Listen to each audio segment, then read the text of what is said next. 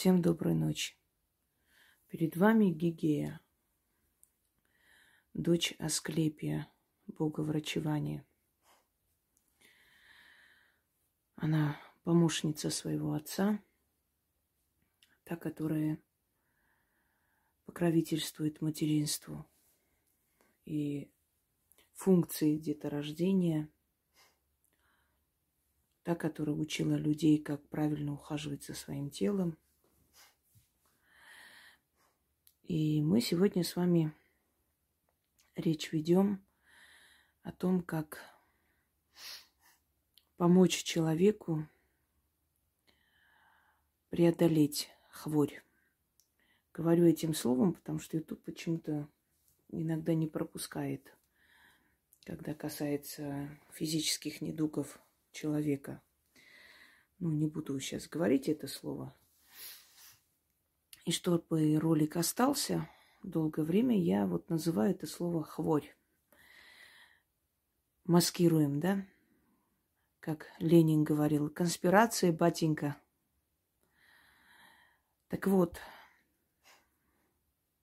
издревле, пока медицина не была настолько развита,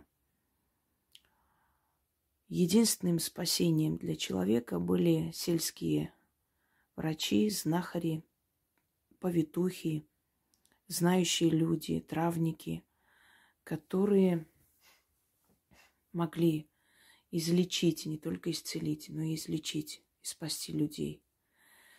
Были века, когда огромная была, э, то есть огромная детская смертность имела место быть, и умирали дети как в палатах, так и в бедных лачушках. А может, в палатах умирали и больше, потому как это были изнеженные дети. А в лачушках более-менее закаленные и выживали. Многие женщины, еще поколения моей бабушки, прабабушки, у них э, было бесконечное количество родов, и из них выживали несколько детей. Ну, например, моя бабушка, я рассказывала о ее судьбе, ее мать, когда она их бросила, ушла, ну, в принципе, это было и наказание, но в то время и смертность детская была высока. И она родила э, вот то ли 11, то ли 13 детей, сейчас даже точно не помню. И все они умерли от второго мужа. Конечно, кто-то скажет, что ну, скорее всего, это генетически, да, согласна. Вы знаете, в чем плюсы и минусы тех веков и нашего времени? Минус в том, что человечество не имело такой возможности, такой развитой медицины и э, болезней, которые тогда уносили в мир иной человека, сейчас могли быть, э, как бы, можно было вылечить да, и не, не сложные, не сложные процедуры, но тогда убивали человека.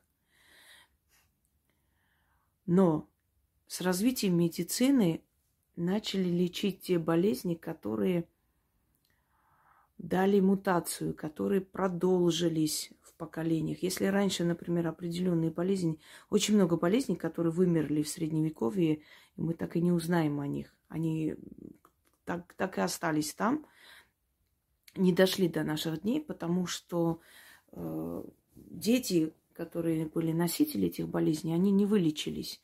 И, ну, максимум их жизненный срок это 10-12 лет. А в наше время эти болезни можно вылечить. Ну, вот то же самое, например, э, ДЦП. Можно вылечить. Это хорошо. Я хочу, чтобы люди правильно поняли. Я, конечно же, сторонник, чтобы человек лечился, жил и прожил всю свою жизнь. Но они носители этой болезни. И через поколение в любом случае эта болезнь вылезет. Если не в их ребенке, то в, у правнука, у внука. То же самое слепота, то же самое глух, глухота и так далее. Такой ребенок, если рождался в семье, как правило, оставался в семье, становился таким, знаете, как бы рабочей силой для семьи. И там и оставался, не создавал семью и не продолжал род.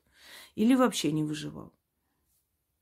В наше время многие болезни лечатся именно вот или останавливаются, заглушаются, да, в самом человеке, в его физиологии. Но он ведь передает эти болезни, он передает своим детям, внукам, правнукам. Следовательно, ген этой болезни остается в роду. Поэтому это, с одной стороны, плюс, что у человека есть жизнь, возможность жить. С другой стороны, к сожалению, минус, потому что болезненный ген имеет свое продолжение. И дальше будет через поколение выходить все время. Вспомните э, гемофилию, которая передавалась от королевы Виктории. Она сама не болела этим, но поскольку у них в роду эта болезнь была, она передавалась и вылезла потом у нашего царевича Алексея, сына Николая II, да? У аристократичных семей почему появлялись подобные болезни чаще всего из-за кровосмешения? Потому что они выходили замуж, женились на близких родственниках, на кузенах, э, кузинах своих, э, извиняюсь, за кузенов выходили, да. И именно поэтому время от времени царский, княжеский, боярский род разбавлялся такой здоровой кровью крестьян.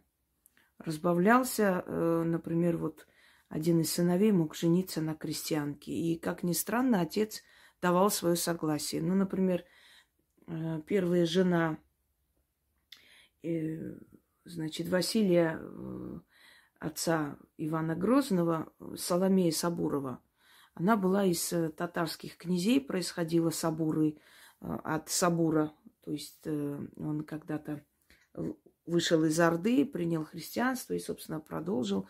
Получил русское княжество, княжескую фамилию. Вот Соломея Сабурова была первой женой его отца. Она была нерожалой. Не смогла, к сожалению, родить ребенка. За это ее в монастырь упрятали. Но дело в том, что когда Василий захотел жениться на обычной, они считались простолюдинами, то есть по сравнению с теми князьями родовитыми, которые были рядом, как ни странно, но Иван III дал свое согласие. Многие посчитали, что э, согласие государя говорит о том, что государь как бы уравнивает себя с народом, ну и там всякие разные теории. А на самом деле уже постепенно у Рюриковичей начиналась эта э, генетическая болезнь, слабые рождались дети, умирали. Та же София Палеолог столько родила, и многие померли в младенчестве, один только Василий выжил. Ну, из сыновей имеется в виду. Именно почему-то по мужскому роду. Вы знаете, э, как правило, почему-то чаще всего, когда вот, например, в этих музеях, я вообще против, если честно, мне кажется, что нужно, не кажется, я считаю, это мое убеждение, что нужно этим детям дать покой и похоронить их, а не держать в банках. Но в большинстве своем, когда видишь, они, э, как ни странно, больше мальчиков там, чем девочек. Девочки как-то более крепкие, или материнский ген оберегает, что ли. Вот девочки выживают, мальчики нет. Начинается вот это вот больное рождение. И Иван Третий хотел для своего сына, чтобы, может быть, разбавить кровь рода и родиться, начнут рождаться уже здоровые дети. Но просчитался. Соломея оказалась бесплодной, не смогла родить ребенка. Но мать Ивана Грозного, кстати говоря, Елена Глинская, тоже считалась простолюдинкой среди родовитых князей. Она была литовского происхождения, э, из э, литовских когда-то обрусевших уже князей. Вот она родила, собственно, более-менее здоровых детей, но говорят, что брат Ивана Грозного был немножко такой слабоумный именно э, из-за этих интриг дворцовых, что он там что-то увидел, испугался, собственно, умом стал, тронулся, одним словом. ну, там такие велись интриги, такая муть, что не тронуться было очень тяжело. Дяди против племянников, бабушки против внуков, одним словом, да. Так вот, очень много минусов те времена, связаны с медициной, связаны с тем, что человек мог из-за маленькой какой-то болезни уйти в мир иной, а сейчас это излечимо. Но в то же самое время хочу вам сказать, что тогда люди были более крепкие. Хочу вам объяснить еще такие факты интересные. Вот, например, камни в желчном в те времена их практически не было ни у кого, потому что питались более здоровой пищей. В основном было деревенское население, сельское население. Даже в огромных городах не было таких эм, четырехэтажных домов и стоэтажных, как сейчас. И в огромных го- городах, собственно, сельское население. Просто э, в городах в основном были ремесленники, да, и в основном все это покупалось у села, продукция. А так они жили вот именно в сель... то есть э, на свежем воздухе. Это же не те города, как сейчас. Не сравнить.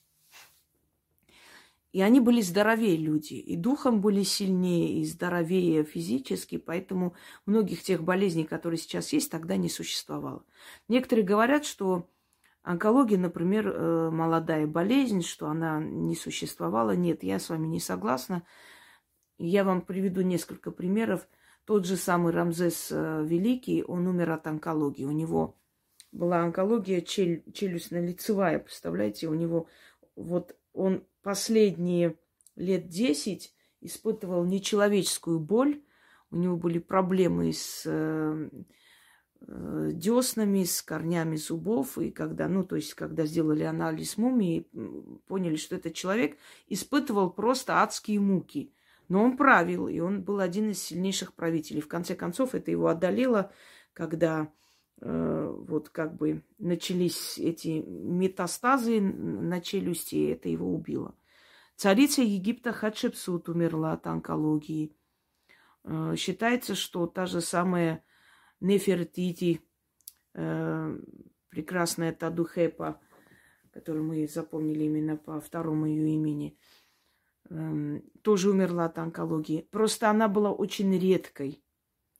И она была присуща больше людям благородных кровей, чем э, крестьянам. И сейчас очень многие люди, которые от этой болезни ушли, если вот покопаться в их э, генеалогии, окажется, что у них, э, то есть они принадлежат к этим благородным кровям, родам почему-то вот она была присуща больше этим людям. Э, и вот так вот через много поколений. Вообще любая болезнь, она, знаете как, она э, дает о себе знать через несколько поколений. Вот тысячи лет может не быть, потом вспыхнет, вот э, унесет миллионы жизней, уйдет через некоторое время то есть, ну, еще на тысячи лет уйдет, потом опять начнет подниматься и так далее. Они все у нас в организме содержатся и живут, и спят, и каждый в свое время как бы просыпается. Так вот, в те времена единственная надежда была, были знахари. Это были, собственно, сельские врачи, и многие из них были очень знаменитые, великие э, знахари, и оставили в истории свой след. И во-первых, медицина была очень дорогая и очень редко, где вообще она была. И, естественно, вся надежда была на вот на этих людей, знающих. Сейчас она более как бы развита, медицина. Вот если, например, в то время из-за головных болей нужно было ездить к знахарю, получить какие-то коренья, травы, там пить каким-то образом, что-то делать, сейчас можно элементарно пойти таблетку купить в аптеке, и головная боль пройдет, понимаете? Сейчас можно идти обследоваться, и тебе просто назначат лечение. После этого они могут пройти. Ну, по крайней мере, закупорятся эти боли. Но, э, то есть, вот э, задача значительно, да, упразднилась. Однако, как бы там ни было, но люди все равно прибегают к магии. Хочу сказать еще раз, напомнить вам, что лечить не имеют права э, ни ведьмы, ни кто-либо другой, если не имеет медицинского образования. Потому что, когда берутся лечить, как бы э, основное количество это люди, абсолютно не знающие, что делают и что творят, время может быть упущено. Вот этот период инкубационный, которое нельзя пропустить, оно может быть упущено. И вот э, вы сами прекрасно знаете, что стадия первая очень быстро переходит на четвертую, и все. Но если человек, не упуская свое лечение, в то же самое время будет помогать себе магией, э, обращаться к силам Вселенной, это поможет ему одолеть эту болезнь, быстрее одолеть. Понимаете, в чем дело? Ведьма, она может лечить. Есть э, у ведьм такие возможности, способности, но это уносит огромное количество энергии, силы, времени и не дает гарантии, что организм справится. Как бы она ни была сильна, она не может э, заговором отсечь, понимаете, прогнившую часть тела. Ну, не сможет она это делать. Она не может заговором э, ставить позвонок на место, который требует физической силы и физического вмешательства. Вы это понимаете должны понять. Ведьма может заговорить боль. Человек может с этим позвонком прожить долго, пока не найдет врача. Если человек мало двигается, она может заговорить кровь, чтобы кровь не застоялась и чтобы, ну, в конце концов, конечности не стали отказывать. Много чего она может. Но в наш век, когда медицина развита все-таки более-менее, да, более чем в средние века. Нужно лечиться, нельзя упускать. Это уже преступно. Но если она отсекает силу смерти от человека, я каждый раз подробно вам объясняю, чтобы вы понимали и не теряли время. Знаете, когда мне пишут, меня прям вот выводит из себя.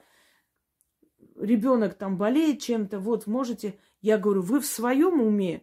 Вам вместо того, чтобы идти к врачу, найти хорошего врача и вылечить вашего ребенка, вы ходите туда-сюда, пишете – это ленивые, бесполезные тунеядцы, маргиналы. Это люди, которым ну никак не должна была природа, к сожалению, дать детей. Почему дали, не знаю. Ну, значит, у них свои мысли, я не могу лезть туда, в, свои, в те сферы, куда я не могу полезть. Но я просто смотрю, что этой бабе лень просто идти в больницу, лень ребенка туда возить. Ей намного удобнее, ну вот Напишу, говорят, что она помогает, она сильная, ну, как бы и поможет. Ну, и скажу, спасибо большое, спасибо, очень спасибо. Все, на этом, до свидания. Даже не оценю, что она там сделала, чего. Понимаете, вот таких хочется об стену вот так шваркнуть, потому что, ну, это бесчеловечно. Такое отношение к своему близкому человеку, к своему ребенку. То есть, ну, вот к врачу. Для этого есть врач. Если бы не было врачей на земле, да, можно было бы нам взяться за это, но справились бы, не справились, это уже другой вопрос. Я лечу душу человека, но я могу отсечь силы смерти от человека, я могу поддержать его жизнь. И я поддерживаю. Мне пишут, и у меня есть определенное количество онкобольных людей, которые до сих пор мне пишут. Я им помогаю, они до сих пор живы. А врачи им давали очень малый срок. Но они живы не только благодаря мне, еще и работе врача. Да, врач отказался, она упорно идет, нашла другого врача, лечится, все равно, поддерживает жизнь. Но если бы силы ей не помогали, ее бы сейчас не было. И не одна там, несколько человек. И так было в моей жизни много раз, когда я говорила человеку, ну вот откровенно, не смогу вытащить тебя полностью, но лет 15 смогу помочь жить. Э, ты можешь эту болезнь там заглушить, ты можешь эту болезнь усыпить. Болезнь пугает ножом, болезнь пугает огнем. Различные есть методы. Э, то есть это вспомогательное, понимаете? Ты даешь человеку возможность спастись. Ты даешь возможность через ритуалы Э, очистить кровь, привести себя в, в порядок, вернуть к жизни. Да, иногда бывает, что ты можешь и отсечь болезнь. Но в любом случае, чтобы вот не было вот этой русской рулетки, вот возьмем, получится, не получится. Я всегда говорю, иди к врачу, а я просто помогу. Я уберу смерть от тебя, уберу силы смерти. Э, дам тебе эту энергию, силу, призову удачу, чтобы тебе встретился тот врач, который тебе поможет. Это все немаловажно для больного человека. Еще раз говорю, друзья мои, тот человек, который взялся сразу вас лечить, он аферист. Тот человек, который вас не отправил к врачу, он аферист. Тот человек, который взял деньги с больного человека, он аферист. Потому что больной человек уже платит своими страданиями. Кроме всего прочего, существует моральная сторона. Это очень дорогостоящие препараты. И ты берешь деньги из человека, который эти деньги мог отнести и купить лекарства. Это аморально. Поэтому вот, вот если вам вот из этих пунктов, любой из них, если человек говорит, откройте мою лекцию, ведьмы не лечат, они исцеляют, и послушайте. Если он хоть даже намек сделал, что вот мне деньги нужно отдать, все, этот человек ничего не умеет, ничем не поможет, и никогда к нему не ходите. Все, точка. Теперь я вам дарила различные методы от хвори. Изгоняем дух болезни, еще лекцию откройте, посмотрите. Я продолжу, конечно, эту серию, но просто, ну, устаю. Очень-очень много энергии уходит, особенно вот последнее время, ведьмин купол. Но я сама взялась за это, я это делаю. И, но это отнимает у меня энергию, естественно, и очень много сил. Кстати, сейчас полнолуние, да. Я думаю, что меня так штормит сегодня с утра прямо. Но у меня каждое полнолуние весело. Я очень чувствительна к полнолунии. И вот, вот к ночи начинает уже легче становиться, когда луна уже потихоньку уменьшаться начинает, да, уже идет обратно. Все, вот, вот теперь отпускай, как будто ничего и не было. Вы даже представления не имеете, чем мы платим за это все. Ну, ладно. Так. И теперь дарю вам очередную работу э, с ключом и замком. Я вам объясняла уже, еще раз сниму как-нибудь более подробно снова про ключи. Я вам объясняла, что ключ имеет определенные значения в магии. Ключ это как инструмент, как, э, как бы сказать, атрибут, открывающий некое пространство. Ключ, ключом можно разлучить, ключом можно связать вместе, э, соединить и прочее. И Это очень сильно работает, очень мощно. Так вот, покупайте замок. Женщины в женские дни, мужчины в мужские дни. Еще раз скажу, женский, муж, мужской день. Что это такое? Значит, э, название дня, когда заканчивается на А, это женский день. Там пятница, суббота, э, среда, это женские дни. Остальные мужские дни. Покупайте, не берете сдачи или картой расплачиваетесь. Э, замок с ключом, обычный замочек любой. Вот здесь, например, ключ не вытаскивается. Я должна закрыть, только тогда вытащить. Ну, вы можете любой взять. Можете такой амбарный взять, можете маленький. Но лучше маленький, конечно, чтобы удобно было где-нибудь хранить. Вот. Что мы делаем? Вы начитываете. Сейчас я секунду. Ой, куда его? А, текст. Сейчас возьму, чтобы не ошибаться ни в чем, нигде. Я могу, конечно, потом внизу в тексте, там, где внизу пишем, я могу делать там э, исправление, но не хочется, хочется сразу. Потому что не везде бывает текст, лучше в ролике все будет сказано, как должно быть. Значит, эм, шесть раз произносите на замок, закрываете, э, после снова читайте над замком шесть раз – ну, когда закрыли, вытащили ключ. Ключ нужно будет куда-нибудь выкинуть, а замок оставить дома. Но ключ выкиньте туда, чтобы никто не нашел никогда. Ну вот э, мусорку не надо, не знаю, в реку бросьте или где-нибудь на улицу выкиньте. Это вообще не имеет значения. Надо, чтобы ключа не было в доме у вас. То есть, чтобы он вообще потерялся куда-нибудь, чтобы никто никогда этот замок не смог открыть тем ключом. Э, теперь, какие хвори, какие болезни можно закрыть? Понимаете как? От смертельной болезни, которая, если у вас есть, не дай боги, конечно, ну и такое бывает, и вы лечитесь, можете закрыть его, но э, не рекомендую спешить именно с этим всем, потому что вас пока лечат, пока лечат, неправильно сказала, вас пока лечат. Э, вот когда вылечили и сказали вам, что рецидив уже прошел, что уже э, как бы идет вот это восстановление, да, ремиссия, вот тогда вы можете это сделать. до того, пока эта болезнь у вас есть, не надо это делать, не надо трогать. Э, оно ну, никак не подействует плохо в любом случае, но может не сработать, потому что его пока затрагивают, лечат, а вы его закрываете как бы. Вот э, не стоит. Подождите. Вот если вам сказали, что все, идет ремиссия, уже все, уже все, уже остановлено, вот тогда можете закрыть, чтобы э, больше она не вернулась. Далее, что еще можно закрыть? Ну вот, предположим, у вас там обострение каждой весной головных болей. Можете начитать, закрыть его. Мигренью назвать. Вот я сегодня, наверное, мигрень назову, так и закрою. Хотя даже если я закрою, в любом случае у меня, как бы вам сказать, сейчас это не получится сделать, потому что я вас учу. Понимаете, я вас учу, а не, не делаю для себя. Если бы я для себя делала, другой вопрос. Поэтому я сегодня замок закрывать не буду. Так вот, э, далее. То есть вот хронические болезни, ну, например, с желудком связаны, там, э, гастрит, может, панкреатит. Ну, в общем, такие болезни, которые мучают вас периодически, и которые вы не хотели бы, чтобы они часто давали о себе знать. Берете и закрываете.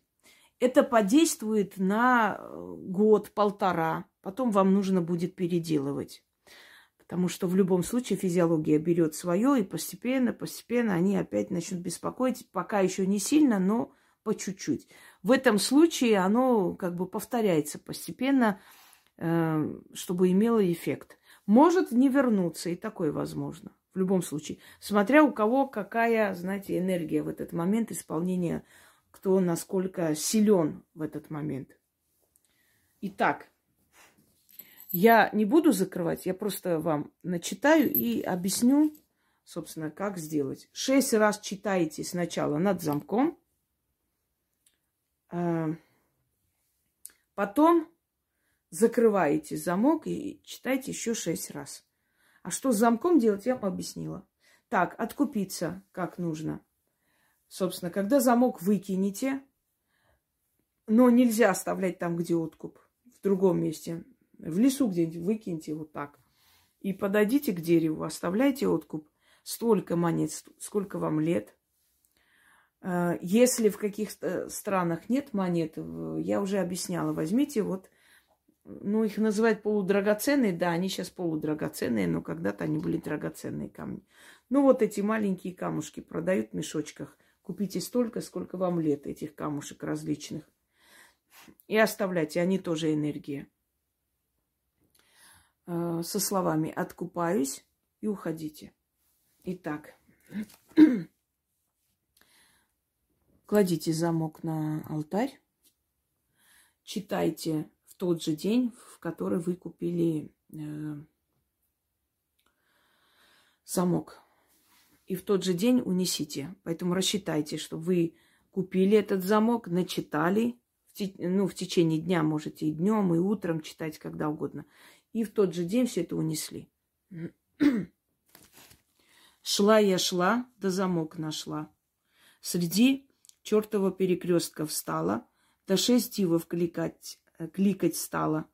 Шесть дивов, фу ты, извиняюсь, что-то я усталость, запуталась. Еще раз. Шла я, шла, да замок нашла. Среди чертова перекрестка встала. Да шесть дивов кликать стала. Шесть духов дивов, придите сюда. Мою болезнь с меня заберите. В черном сундуке заприте, мучения мои остановите, кровь мою обновите, кости белые укрепите, мне силу жизни верните, омолодите, оздоровите а хворь навеки в черном сундуке крепко-накрепко заприте.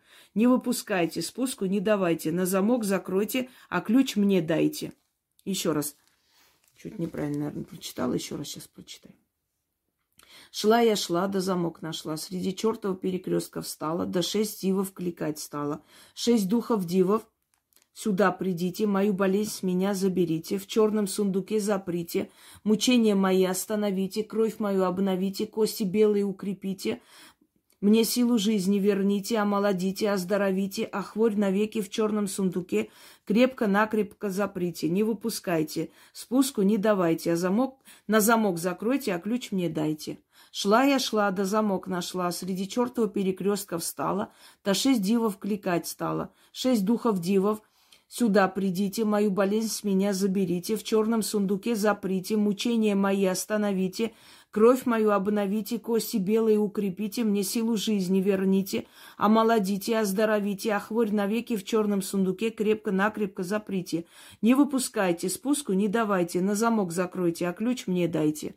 Ну вот, прочитайте шесть раз эту часть, закрывайте замок, вытаскиваете ключ, или как у вас там закрывается, может там можно защелкнуть просто. И сверху замка еще шесть раз. Замок закрытый, хворь моя в черном сундуке скрыта. Замок, когда открою, тогда и хворь вернется. А до той поры нет хвори. Хворь заперта, на замок закрыта, ключ в моей руке. Когда мертвецы встанут и вернутся в свои дома, тогда и хворь моя вернется. А до той поры она закрыта. Ключ в моей руке, а хворь моя вдалеке. А я здорова, истинно так. Заклинаю, тысячи раз заклинаю. Еще раз. Замок закрытый, хворь Хворь моя в черном сундуке скрыта. Замок тогда, когда открою, тогда и хворь вернется. А до той поры нет хвори, хворь заперта. На замок закрыто, ключ в моей руке. Когда мертвецы встанут и вернутся в свои дома, тогда и хворь моя вернется. А до той поры она закрыта. Ключ в моей руке, а хворь моя вдалеке. А я здорова, истинно так, заклинаю, тысячи раз заклинаю. Замок закрытый, хворь моя в черном сундуке скрыта. Замок, когда открою, тогда из... хворь вернется, а до той поры нет хвори. Хворь заперта, на замок закрыта, ключ в моей руке. Когда мертвецы встанут и вернутся в свои дома, тогда и хворь моя вернется, и до той поры она закрыта. Ключ в моей руке, а хворь моя вдалеке. А я здоров, истинно так, заклинаю, тысячи раз заклинаю. Э, так, хворь в этом, ну, в этом случае, если у вас есть э, конкретная болезнь, если вы называете конкретную болезнь, можно этим, э, этим ритуалом и просто оздоровить себя, то есть привести себя в порядок, вот это бессилие убрать. Можно, но желательно именно конкретно на болезнь читать.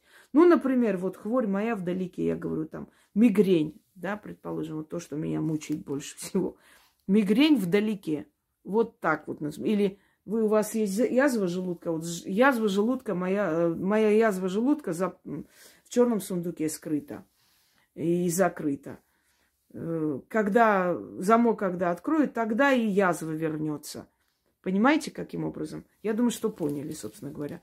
Но если не совсем поняли, дождитесь, когда внизу будет текст, э, Яна вам выложит с этим объяснением. Все, друзья мои, желаю вам удачи и не болейте.